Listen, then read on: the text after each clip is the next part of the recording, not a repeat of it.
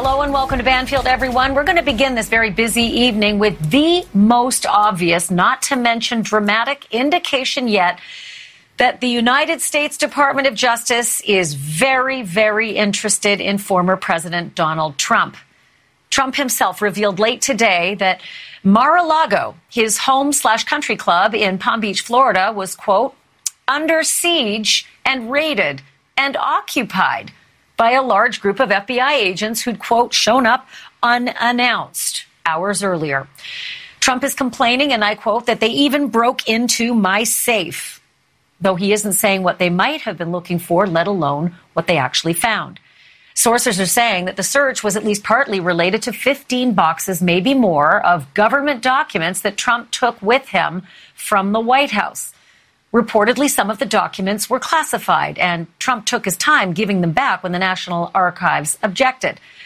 It is possible that the FBI believes that not all of the material was actually returned. Joining me now with much more on all of this is News Nation correspondent Kelly Meyer. Kelly, this is pretty late breaking, so I understand that we don't have the complete picture, but I will say this legally speaking, this is seismic. Yeah, that's right, Ashley. And I think the biggest thing right now is we don't know exactly what the FBI was searching for here. News Nation has learned that they, this was tied to the confidential material in those boxes that the DOJ was already looking into. So we know that it could be tied to this here. But as far as what the officials were looking for here, we just don't know. And we're waiting for more information on that. The DOJ, the FBI, not commenting on that. But we knew, do know. And as you said, they looked inside Trump's safe there. He even said that in a statement. So whatever this is tied to, we are waiting to find out more. But the FBI uh, had to convince a federal judge uh, to show that there was probable cause to find and go into the home and conduct this search. Trump calling it a raid. The FBI saying that this was a search. Trump says his Mar-a-Lago home was, quote, under siege, raided, and occupied by what he calls a large group of FBI agents. Trump says this is an, is an attack by Democrats uh, worried that he may run in 2024. He also compared it to Watergate, saying, quote, what is the difference between this and Watergate, where operatives broke into the Democratic National Committee? Here in reverse, Democrats broke into the home of the 45th president of the United States. Trump in his statement didn't say why the FBI was conducting this, and we know that he also wasn't in Florida at the time. He was actually in New York. We heard that this also was done Monday morning, uh, but we learned of this Monday night from a statement from the former president. Again, the Justice Department, the FBI, not commenting here tonight. We've reached out to our sources there as well. So there's still a lot of information, as you said at the top, that we still just don't know. But a big reason, or a big uh, main reason, big, big thing we don't know here is what was the subject of this investigation. Ashley? Oh boy, yeah, yeah. Uh, and what do they have, and where are they taking it for how long, and when will we find out about what they uh, mm-hmm. have found? So here's another super interesting aspect of this. You know, Mar-a-Lago is closed, right? It's the summer season in Florida, so it is a seasonal place, and it's closed. So the only people there will be the staff.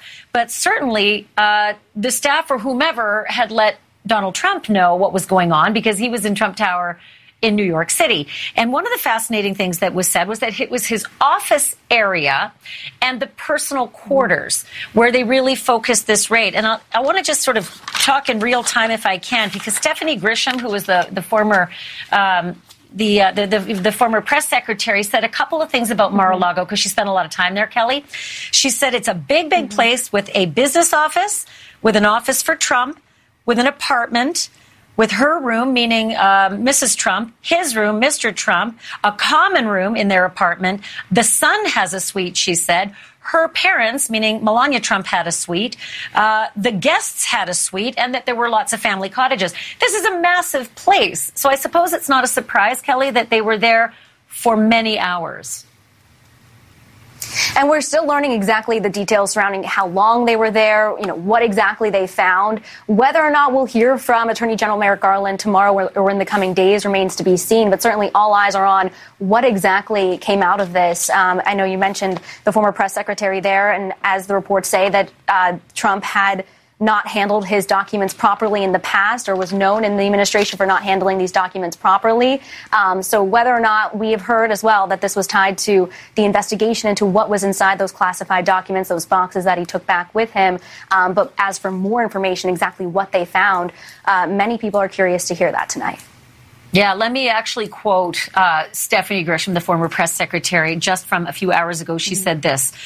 Trump did not handle classified documents properly. I've watched him on airplane rides ripping them up, uh, throwing some away, and putting some in his pocket. We were not a White House that followed the rules. Again, those were the words of Stephanie Grisham, the former White House press secretary. Kelly Meyer reporting live for us on this breaking mm-hmm. story from Washington. Thank you.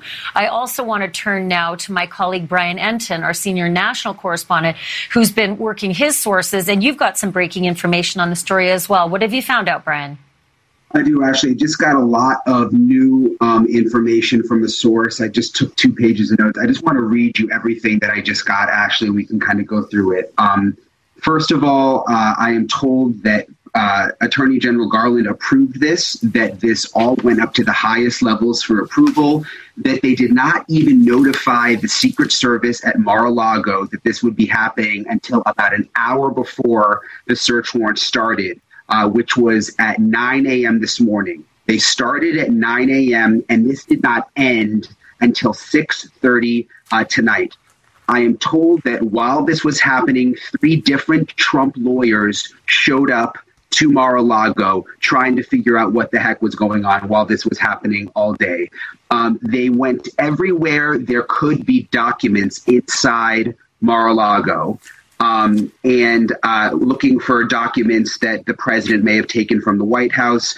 Uh, obviously, National Archives um, doesn't have some items that they are supposed to have, and that's what they were looking for uh, because he doesn't have a right to have those um, classified documents, uh, according to my source.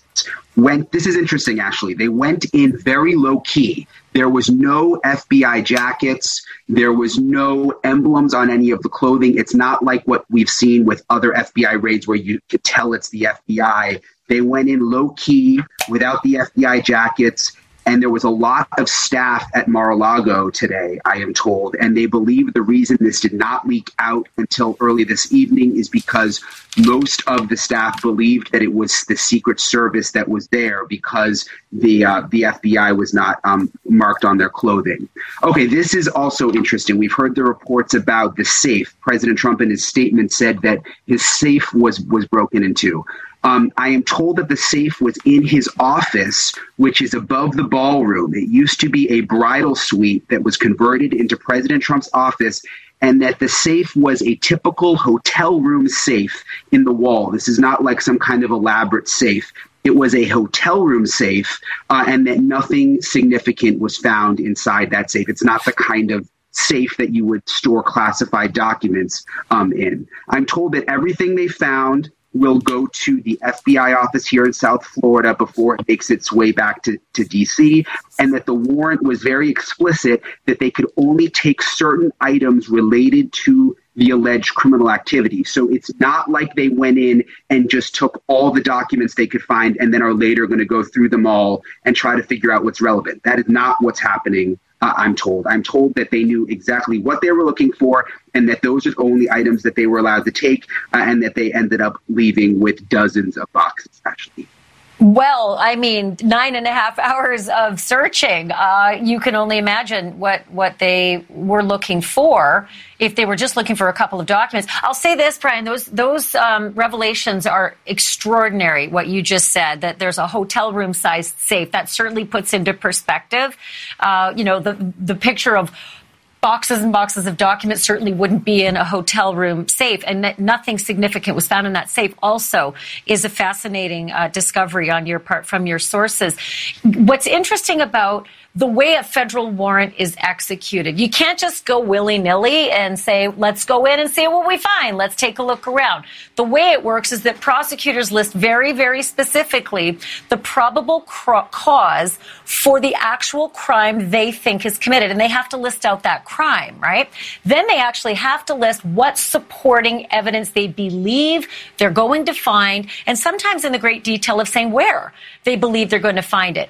But the other interesting thing is, even though we now know that this particular search is in relation to the 15 boxes of material with some classified information that were removed from the White House and taken to Mar a Lago, um, that, that doesn't matter.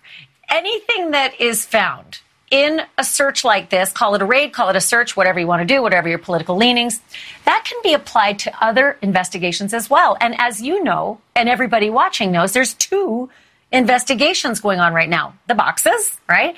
And also the January 6th. Are you hearing anything, uh, Brian, from your sources about that other little piece of business on the side, the January 6th, and if they found anything in this particular search that might have applied to that?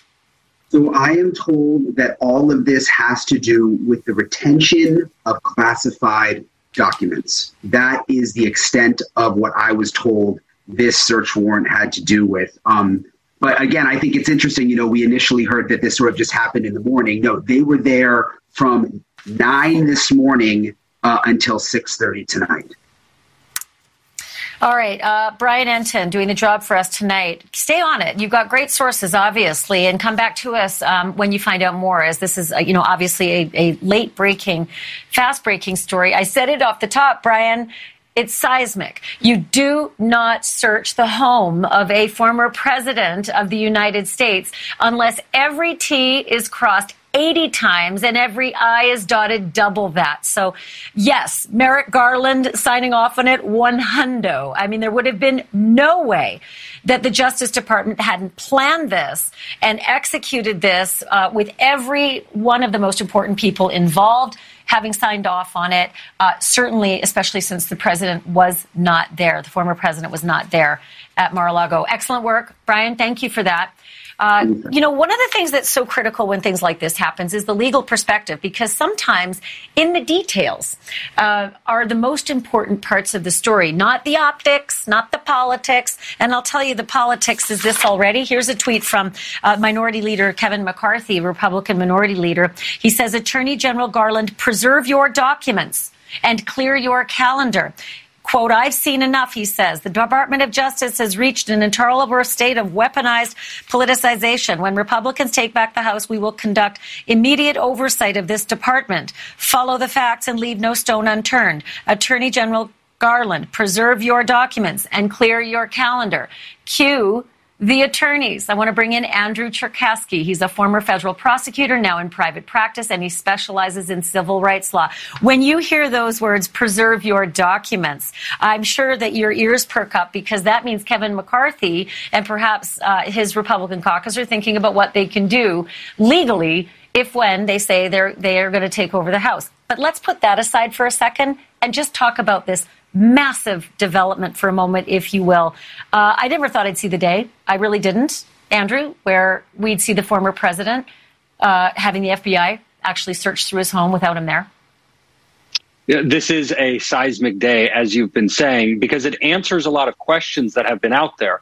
Uh, the questions that have been answered by this are a, a couplefold. Number one, the DOJ is saying that they actually suspect a crime took place. Not just that they suspect a crime took place, but that there would be evidence of that crime at Mar a Lago. This isn't some sort of civil effort to recover documents from the former president. They're saying that they actually believe, through the probable cause standard, that a crime took place. And implied in that is the big question can you prosecute a former president for his acts while in office? Im- implicit, I think, in the act of actually going forward and having the affidavit that alleged criminal activity, they are saying in their own minds that they can prosecute the president. Because I don't think a judge would have ever signed off on this if the Department of Justice and the attorneys involved and the FBI agents involved didn't tell the judge specifically that they believe that they can actually prosecute prosecute the crime. Otherwise, it's not a, a crime at all. So I think that the developments here are not just big in the idea that they're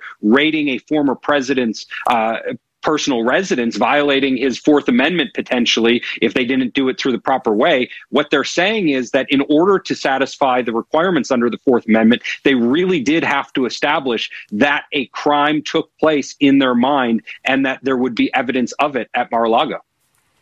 Okay, so as a result of this Fourth Amendment uh, search, let's talk about the actual code that you know is in question here. It's United States Code eight. It's 18 U.S. Code 2071. That is the Presidential Records Act. It's really, really serious if you remove records, just records, okay? Not even classified records. But if they are classified, it is even more serious. And yes, these are federal crimes. But how serious are these federal crimes if, in fact, these were committed? We're not suggesting that for a minute, but there are a bunch of FBI people going through the former president's house. Right. So we have a couple of different theories under which this uh, could ultimately be criminal. So we've been, you're, you're talking right now about the Presidential uh, Records Act. That, I believe, under circumstances like this, would be a maximum of three years in jail. So technically a felony offense, but certainly not something that's particularly serious in the scheme of the United States Criminal Code. Now, there could be other theories of criminal liability here, uh, some sort of violation of classified records uh, taking a classified record or the mishandling of a uh, of a classified record. And there are uh, punishments that could be far in excess of three years in connection with the improper handling of classified records. That said, you have to keep in mind President Trump is the ultimate uh, classification authority when he's in office, and it's really the president of the United States at any one time who's the classification authority. So it's a bit odd to be prosecuting or, or conceptually prosecuting the person who would have been the one to title these documents as classified or as unclassified. And that just kind of goes down a whole path in my mind of whether, even if he did violate this, would it have just been a, a negligent act? Typically you can't prosecute someone for negligently uh, taking documents that they had in good faith uh, thought would be appropriate. So really would have had to amount to some degree of criminal uh, recklessness or criminal negligence uh, for him to be prosecuted through the idea that these are simply classified documents. Many questions in in terms of exactly what crimes the Department of Justice suspect were violated here. But again, I go back to what I said before. It means the Department of Justice does believe a crime was committed. Andrew, can I ask you something? You know, there are other ways this could have happened, right? You know, the way I've watched crimes being investigated is usually through subpoena. And that's when you serve someone and say, produce these records. You're being served. And when you don't subpoena someone and instead go this route, there is a reason, and there's a good reason. Can you explain that to the viewers? Why this wouldn't have been a subpoena and instead would have been, you know, quote, large number of uh, agents going through the house? Many different reasons why to not subpoena. I think primarily it's that you're worried you're not going to actually get the documents or the the evidence back from that individual, and in so doing, give them the opportunity to actually destroy it. Now, on the other side, and I see this, this seems very obvious. I mean, this is a long time that has passed, and so these records have been there for an extremely long period of time, over a year at this point. Not just that, but we also have the idea that this has been an ongoing debate with uh, with the the archives, so the National Archives. So they have asked for certain records back. There's been an ongoing uh, conversation on that point, and so to go from that conversation and the kind of publicity that has gone on for months about that topic to suddenly going in there, that that signals to me some idea that somebody believes these records uh, were going to vanish. And why wouldn't they have vanished in the in the months before this? I don't know what their good faith is for that, but they so, had to stay say to the yeah. Go ahead one of the other things I think is really important to note because our viewers know politics and they know when it crosses and intersects with the law. And I think if we're all going to do the math here for a minute, it is uh, August the 8th. If you count 90 days from now, oh, it's the midterm elections. And, you know, the DOJ is very aware of its influence on the public as you get closer to a midterm. Just ask James Comey uh, about his Hillary Clinton comments within, you know, that 90 days. So do you suspect that today this happened because we are just a shade outside of 90 days where the DOJ puts a, a, you know a full lid on anything that might have the you know the patina of um, of politics in their actions. So I was going to mention uh, Comey and his actions kind of within that window. You have to keep in mind that it's just a policy.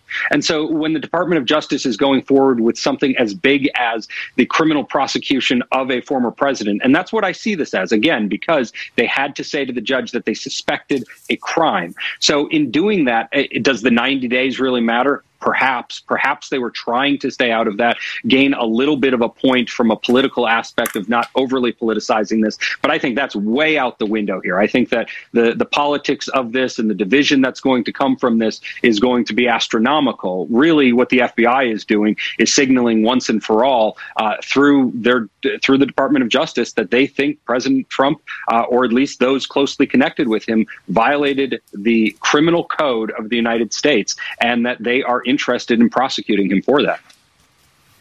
You have good information. It's why you pass the bar and you do what you do. Um, Andrew, thank you. Andrew Cherkasky joining us live on this breaking story right now.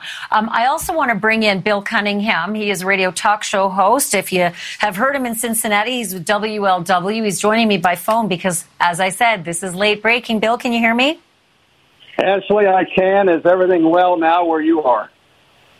Everything's uh, pretty, you know, en fuego, as we like to say in the news business when a story like this breaks, you know, uh, during prime time. This is big news. You know, as I mentioned this word, I'll say it again because I think it bears repeating early and often. This is seismic. The United States president does not have his personal home searched through uh, unannounced by the FBI unless people have crossed every T, dotted every I, and they know exactly what they're looking for. And a federal judge does not sign off on warrants like this unless it's very, very serious. And they have listed very specifically what they're looking for, why they're looking for it, and, and I'm going to say this as blatant as I can, what crime they believe he is committed, and they've listed it on the warrant. So, your thoughts on that, Bill? We're going to have to see the affidavit exactly what under, underpins this. But imagine this, Ashley. Three branches of government. We've had left wing extremists trying to kill a sitting United States Supreme Court justice. We've had the United States Capitol overrun by right wing rioters. And now we have the President of the United States and his personal home being, I use the term, uh, ransacked by FBI agents, as your last guest indicated, posing perhaps not as FBI agents. They didn't have markings on them. And so we live in a time right now where at one point the conservative movement was moving toward Ron DeSantis. And I hope the Democrats know that they can't do this to the Trumpster and get away with it. There are people in America right now that want to walk out of their homes, fly their Trump flags, and actually show support for the president. You know, imagine Vladimir Putin would get rid of his uh, opponents biologically. He would kill them. And now Joe Biden and Merrick Garland wants to kill the leadership of the opposition party politically on the eve of the next election. As you pointed out, in many states, we start voting in like eight or nine weeks. This thing's going to metastasize. And I thought there was that rule you talked about, Ashley, about not interfering with an election. What the heck does this do when the president didn't have the right papers in the right drawer and 30 show up uh, at about 9 o'clock in the morning, search for nine and a half hours for evidence of a crime? Are you kidding me? When you submitted an affidavit, and I was a federal law clerk, you would read the affidavit, maybe put someone under oath. I can't imagine, unless O.J. Simpson's murderers, there's evidence of that in that safe. There's no reason to do this. As you know, you have civil actions, you have replevin actions, you have subpoenas that could have been issued. And if there's some dispute the last six months, the last thing you want to do is imprison the leader of the opposition party and tried the case, by the way, in front of a Washington, D.C. jury. Are you kidding me? They, they want the well, Donald to be you know what to that, Bill? let off in shackles. You know what? I will say this. This was a comment that that uh, former President Trump made. Such, and I'll quote him: "Such an assault can only take place in third world countries. Sadly, America has become one of those countries. They even broke into my safe." And then he also made comments about Hillary Clinton as well. But I, I do have to yeah. ask you, with with what you say, uh, the separation between the branches of government was uh, elucidated with a comment from the White House that said it had not been notified about this. There was no heads up given to the Biden White House about this search. So, do you, do you think? Well, let me ask the question: Do you think that the White House is lying? Has the White House, the White House ever lied before? What are they doing to parents who go to school board meetings? What are they doing in the state of Idaho? Everywhere I look, I see Joe Biden's administration promising one thing and doing the exact opposite. Do I think Merrick Garland on his own, without the involvement of Joe Biden or, or Ron Klain, the chief of staff, do something this size? I, I don't think so. Of course, I'm not going to believe a darn word he says anyway. This reminds me of the Saturday Night Massacre, Archibald Cox and Richardson. This reminds me of a moment in American history. We're going to look back on it. January 6th, man, awful. Trying to assassinate Supreme Court justices, awful. Republican lawmakers shot at a baseball game by that uh, idiot from uh, Illinois. I'm sorry, uh, seismic. But when you go to the president's home, Mar-a-Lago, and for nine and a half hours, you don't, uh, you have specific things to find. You can't look for, a, for example, a piece of paper. Uh, if you're going to look for a piece of paper, you can't, you can't seize a car. So they have to go through all the records of this president, including personal communications and those covered by executive privilege. This thing is going to light up the country in ways we're going to forget about what happened with the Inflation Reduction Act Ashley Banfield. This thing's going to energize the conservative movement like nothing before. The Congress is invaded. Supreme Court justices are hunted down. Now, President Trump is treated like a common criminal. I can't take it anymore. Uh, Bill Cunningham is the host on WLW in Cincinnati, uh, radio host, uh, well listened to. I will say this it's been said by others that if this doesn't result in some kind of a conviction that this will make a, a martyr out of President Trump, and it will, like Bill said, it will energize uh, the Republican base ahead yeah. of um, the midterms and, of course, ahead of 2024 as well. Bill Cunningham, thank you for that. I have to squeeze in a quick break when we come back. Some of the things being said about this incredible breaking news range from the legal, which are critical, to the political, which are critical. We're going to sort all that out right after this.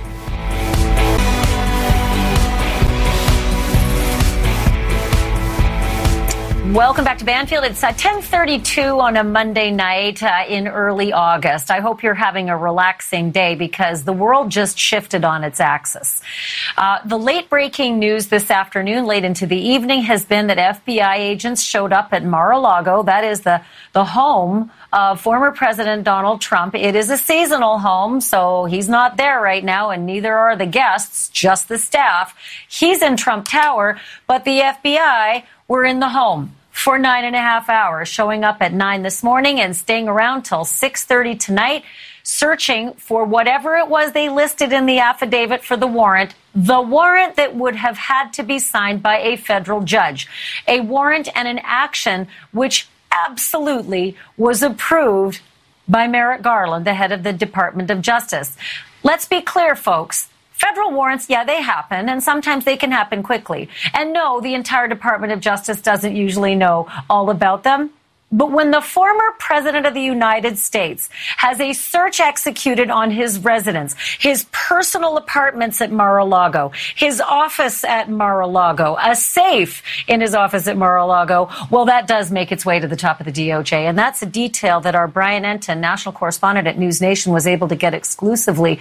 So, Brian, fill me in again on some of the things that your source told you about this absolutely remarkable legal action that was taken today uh, by the Department of Justice against um, Donald Trump. Yeah, actually, so I'm told uh, that uh, this was obviously a top secret search warrant, that the Secret Service at Mar a Lago and the Secret Service overall was not even notified that this would be happening until right before it happened this morning at 9 a.m. I'm told that FBI agents initially showed up to Mar a Lago at 9 a.m. Uh, and that they did not leave until 6.30 p.m tonight, and that all of this is related to the retention of classified documents. That in the warrant, it was very specific exactly what the FBI agents would be looking for. Um, and that they went in only gathering those items and left with with boxes and boxes of evidence. You mentioned it. I'm told that this was uh, went all the way to the highest levels of the DOJ. That this was approved by the Attorney General, approved by the Attorney General. Um, uh, three lawyer, three Trump lawyers showed up uh, during the, the, the search that went on from 9 a.m. to 6:30 p.m. Um, and uh, and that they were very very low key. You know, a lot of times uh, when when you see a search warrant, you'll see the FBI agents in the FBI jackets, and you'll be able to tell they're the FBI. That they decided not to do that in this instance. That the FBI agents were dressed plainly uh, and that they believe the reason this did not leak out is because the staff at Mar-a-Lago, and I'm told there was a lot of staff there today. It was a busy day that they likely just assumed that this was Secret Service coming and going, that there was no uh, identification that it was the FBI, which is why they believe it didn't leak out. Um, you mentioned the safe. Uh, what I have learned is that the safe that President Trump referred to in his statement that is a safe, a, a hotel room style safe in the wall. So this isn't like some big, enormous safe or fancy safe. It's a hotel room style safe that you'd find in a hotel room. That it was in the wall in his office, which is what used to be a bridal suite uh, above the ballroom. Uh, that they broke it open um, and that all of the evidence that was found uh, today will be taken to an FBI office in South Florida, eventually likely sent to D.C., but it will remain at the uh, FBI uh, office in South Florida for now. Well, and that'll be under guard. Uh, however, it gets to, to Washington, D.C. once that material uh, ends up going to, to Washington, D.C. It's fascinating when you say, though, I will say, I've been to Mar a Lago and it is very big and the guest rooms are big and they're all over the place, but there is that very specific personal residence that has an office for Donald Trump, a room for Donald Trump, a room for Melania Trump, and that common room. There is also a business office at Mar-a-Lago, and this is how, you know, the press secretary, former press secretary Stephanie Grisham listed it out, along with other areas, but that the focus was specifically on the office of Donald Trump and the personal headquarters, like the, or rather the personal quarters of the, the Trump family. And Donald Trump's son also has personal quarters there as well. So super interesting that you said the retention of classified documents because Documents are one thing when you remove them uh, that you can't. There's a Presidential Records Act, but classified documents, that's a whole other uh, kettle of fish. Brian Entin, thank you for the, the late breaking reporting you did. Excellent work. When we come back after the break, you know, it's well known that Donald Trump is not an electronics guy, right? You never really saw him with the iPhone. He's not a laptop guy. His closest people said he wanted things on paper, always on paper. So, this search today could very well have been just for documents, but if they came across the electronics and if that's in the actual warrant listed out, signed off on by a federal judge, well, they could be in possession of electronics too. And of course, any product of this search can yield information for any investigation. And there's a January 6th investigation. We're back after the break with more on all of the implications. You know, sometimes in the summer I forget what day it is, but today I am never going to forget it. It's August the 8th, 2022. And for those of you who were around in 1974, August the 8th was the day that Nixon resigned from office. So two August the 8ths are going to be really important because as the breaking news says, a search t- tied to government documents uh, that Trump removed from the White House actually was underway today at Mar-a-Lago. This is huge, folks. We have a Fourth Amendment in this country. You can't just waltz into someone's house and search for stuff. There's a process. You have to establish probable cause. Probable cause is tricky. You have to list out the evidence you think is going to be there to support your probable cause for an actual crime. And then you have to get a judge to sign off. When it comes to the federal system, that's even trickier. When it comes to the former president of the United States, that is beyond, beyond difficult. So the fact that Mar-a-Lago was searched for nine and a half hours today by federal agents with the Department of Justice, I mean, Seismic doesn't even begin to describe how important this story is on August the 8th, 2022. Something you should know about. Uh, politically motivated? Maybe, perhaps. You know, that's what people uh, who support Trump will say. But we should also know that Christopher Wray was an appointee of Donald Trump. And for the FBI to do this from a, an appointee of Donald Trump says something as well. Um, but Kevin McCarthy, the minority leader of the Republicans, says that the DOJ and Attorney General Merrick Garland better preserve the documents, preserve their records, clear the calendar. They're going to take action uh, if when they get into power. But this is a big story today, and we're going to continue on News Nation to cover it. In the meantime, um, we have a big story coming up next. What drives a driver?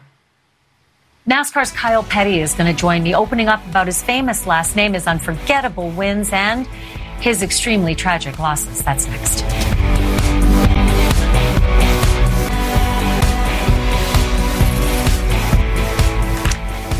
Welcome back. Kyle Petty is nothing short of NASCAR royalty. In 1948, his grandfather, Lee Petty, competed in the first official NASCAR race and won the inaugural Daytona 500. Kyle's father, Richard Petty went on to win that race a record seven times. His uncle was a Hall of Fame engine builder, and Kyle followed in his family's tire tracks, becoming the youngest driver to win a major league stock car race and 200 more in his famed career. But the Petty NASCAR dynasty has not been without tragedy. In the year 2000, Kyle's 19 year old son, Adam, was on his third lap in a practice race when his throttle got stuck and it led to a fatal crash, a precursor to Black Sunday, just months later when Kyle's friend Dale Earnhardt Sr. died of similar injuries. Earnhardt's son famously got back behind the wheel a week later, just as Kyle Petty kept racing after losing Adam. So, what is the driving force keeping these legacies in the race even after such excruciating loss? In his new book, Swerve or Die, Kyle Petty is opening up about that and a whole lot more. And he joins me live tonight. Hey, Kyle, thanks for joining me. It's a real pleasure to, to have you on the program. You know, this must have been, um, I, I'm, I'm trying to figure out what it was for you painful but but cathartic and all at the same time being able to write about your son sort of bringing him back to life in your mind at least um, must have been also pleasing it, it was. Um, it, it, was painful, a lot more painful than I thought. And, and I, I will be totally honest there. Um, I started writing some stories and writing some things uh, during the pandemic when you had time. And, and I was at home with my wife, Morgan, and my, my two little boys at the time. I have three little boys now. But uh, just to sit down and write it, to get it out, to get it out and to see it on paper. And, uh, you know, it was like it's been 22 years. Uh, but at the same time, it felt like it was yesterday. Uh, and there were moments that you would just break down and just stop and have to start again. Uh, when I did the audio book, I just almost couldn't read it out loud. So uh, it, it, was it to walk back down that hallway and to open that door uh, on those memories was uh, was incredibly hard, a lot harder than I ever anticipated. You know, I, I, you just had me thinking about you in the audio booth. Um, it's one thing to write it silently; it's another thing to, to speak the words, and that must have been really tough. Like just, uh, I can't even imagine, you know, going through. And, and despite the fact that it was 22 years ago, I, am always fascinated by you guys. You, you know, you, I watch these races and they're exhilarating, and I like NASCAR, but I'm terrified all the time. And you're in those cars, and and these tragedies happen, and they happen to you and your families, but you just keep going. How? You know, I, I think it's uh, for a lot of different reasons. I, I think I was born in the rural South. I'm from rural North Carolina. I grew up in a community where where there were tobacco farmers and chicken farmers and dairy farmers and uh, and and mill workers. Uh, and just because uh, something changed, just because the jobs got shipped somewhere else, or just because the crops failed or, or things didn't go right, you still got up and you went to work the next day because that's what you were. You were a farmer. You were a mill worker. Uh, I'm a race car driver. That's what, that's the way I grew up. That's the way my grandfather was. That's the way my father was. That's the way I was. And uh, when you have tragedy, you don't just stop. Hence the title, Swerve or Die. You have to keep moving. You have to change direction. You have to find a way uh, to make something happen for you and for your family. And uh, that's what we do as race car drivers. We know and have always known that that element of danger is there. Uh, it's there in everyday life, but but really it's at the forefront of motorsports. But motorsports have gotten so much safer. And we look at NASCAR, and NASCAR is a phenomenal organization that continues to move the ball uh, on safety and continues to to make the sport worldwide safer. So, uh, you know, out of tragedy comes positives. And I think so many things that happened in NASCAR were positive after that accident, after Adam's accident, and after Dale Sr.'s accident you know, I think about the, the Earnhardts and the Bushes and the Pettys and the, these amazing dynasties. And then I just learned something, and you'll have to tell me if this is true. You just had a baby a couple weeks ago, plus you have a granddaughter who was just born on the anniversary of Adam's death. Is that really true? I mean, I'm wondering if that's yes. true. Is it a message from God or is it, you know, coincidence? Now, you know, I, I tell you what, we are we are a very spiritual family, a very religious family. Uh, my mother loved hummingbirds, and it seems like every time there's a child born in this family, uh, a hummingbird comes around in some way, shape, or form. And uh, there's been hummingbirds hanging around my my house here mm. in hmm. North Carolina uh, for the last two or three weeks. But uh, when my oldest son, or middle son, Austin, uh, had his daughter, uh, she was early and she came on on Adam's birthday. And uh, after so many years of that being a sad day, after so many years of that being uh, a, a, day that you just dreaded it coming around, now it's a little bit more. It's a little sweeter. That took a little bit of the edge off of it. It's still a bitter day, but it's a bittersweet day now when you look back on it because uh, out of out of that has come new life. Kyle Petty, uh, the book is called Swerve or Die. It's just a pleasure to, to talk to you. I've been a fan for a long time, and I'm sure that that's not the first time you've heard that. Good luck with everything, and thanks for doing this. Thank you very much for having me, and vice versa. Big fan of yours. You bet. God bless you. Thanks for that. I appreciate it. All right, uh, coming up after the break, Gabby Petito's family says that she would still be alive if an encounter with the police in Utah had gone by the book. And now the police are going to have to explain their actions or inactions in court. Quick story to end the broadcast. Gabby Petito's family has launched a $50 million wrongful death suit against the Moab Police Department, saying they were negligent in that roadside encounter. Uh, Moab Police Department says they're not going to comment on this pending litigation, but we're going to continue to follow this story for you, let you know where it goes. Been a busy night. Thanks for staying with us. I'll see you right back here tomorrow night.